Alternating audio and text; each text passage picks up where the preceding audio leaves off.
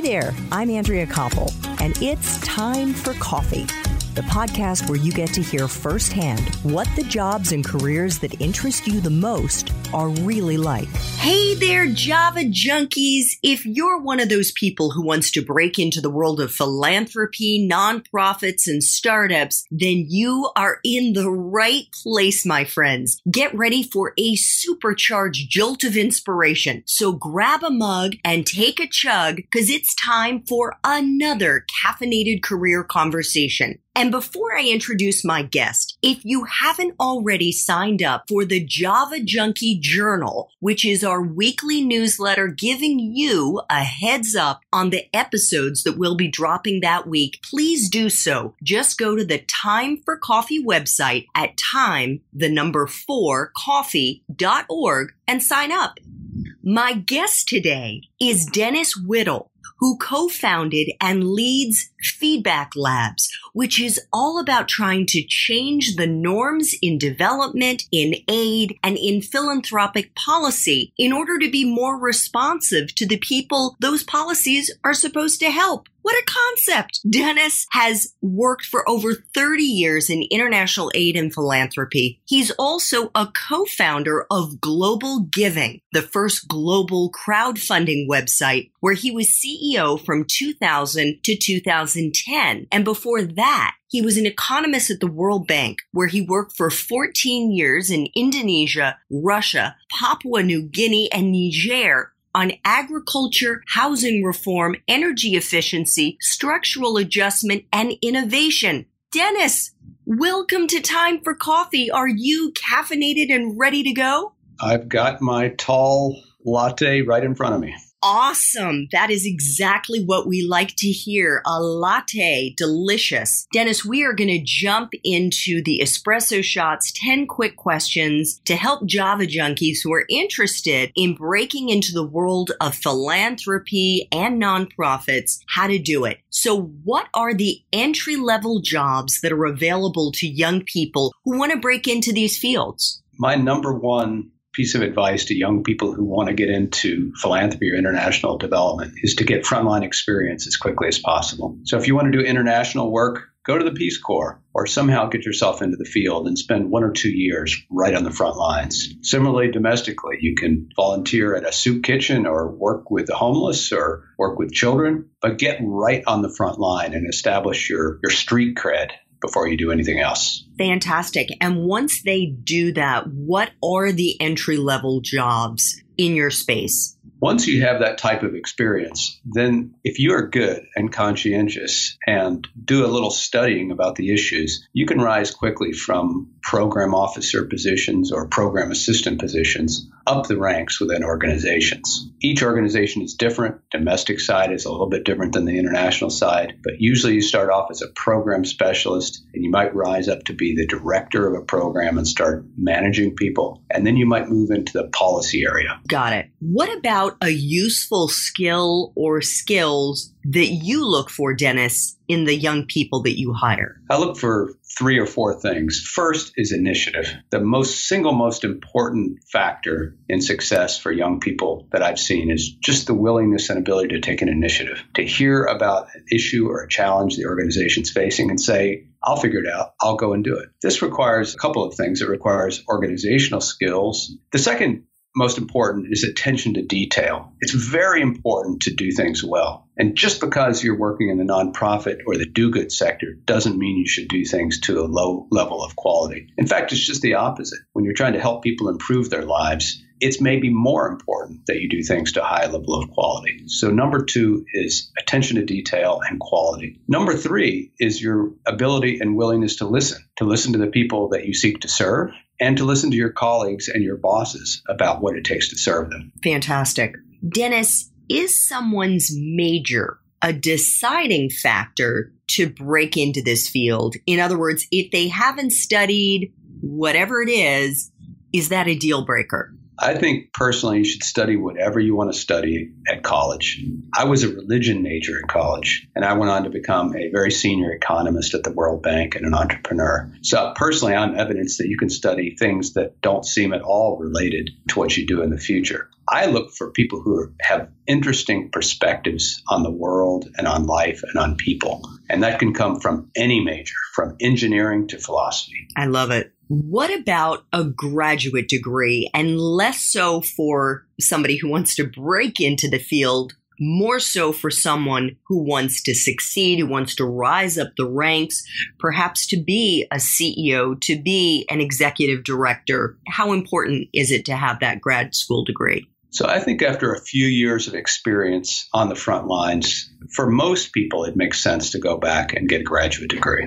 Graduate school helps you think about what you have experienced in a more systematic way and gives you the ability to apply certain tools uh, to what you've been seeing. For some people, that means to get a degree in public health, where you learn about epidemiology and health systems.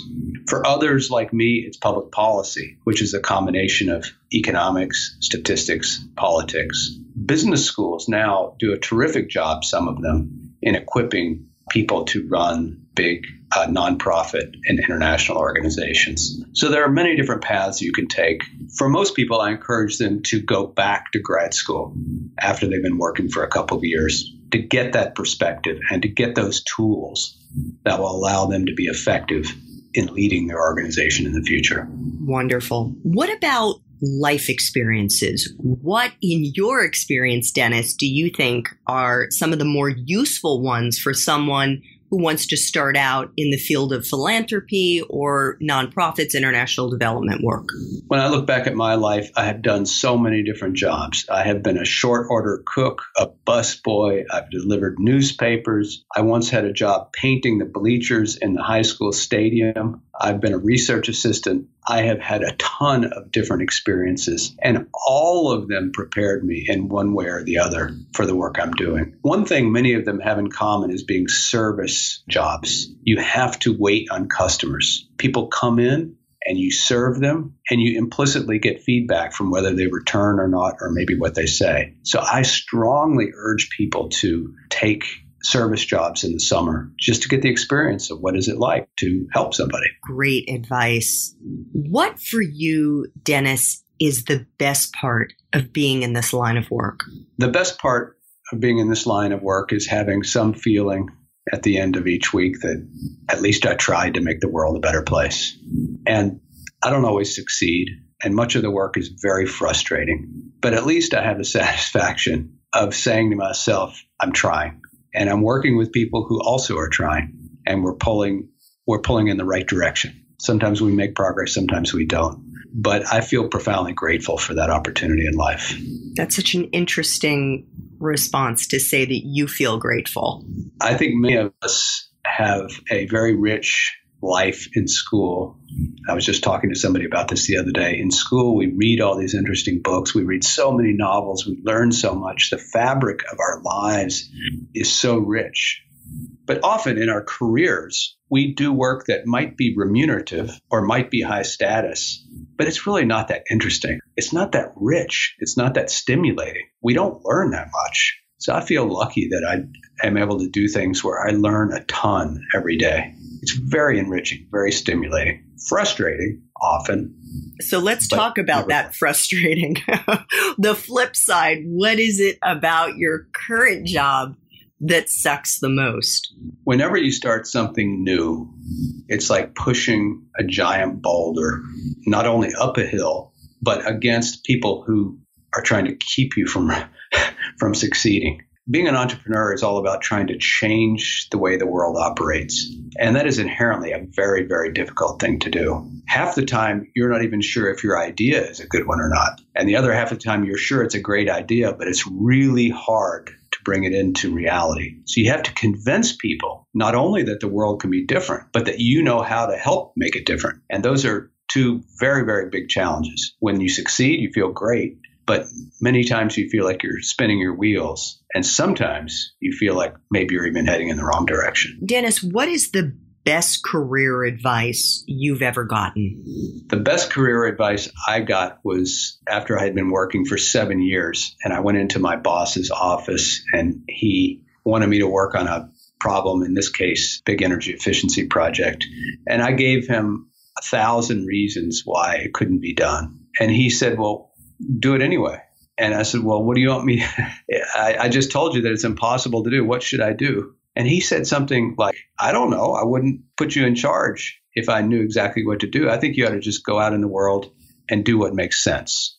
And I was infuriated to get that direction from my boss because I thought it was so flippant. But the next day, I went out and started applying that lens to everything I did. It's like, in this situation, what would make the most sense? Instead of applying the lens of what would other people do or how's it done in the past. So I've tried to just keep that question front and foremost in my mind ever since.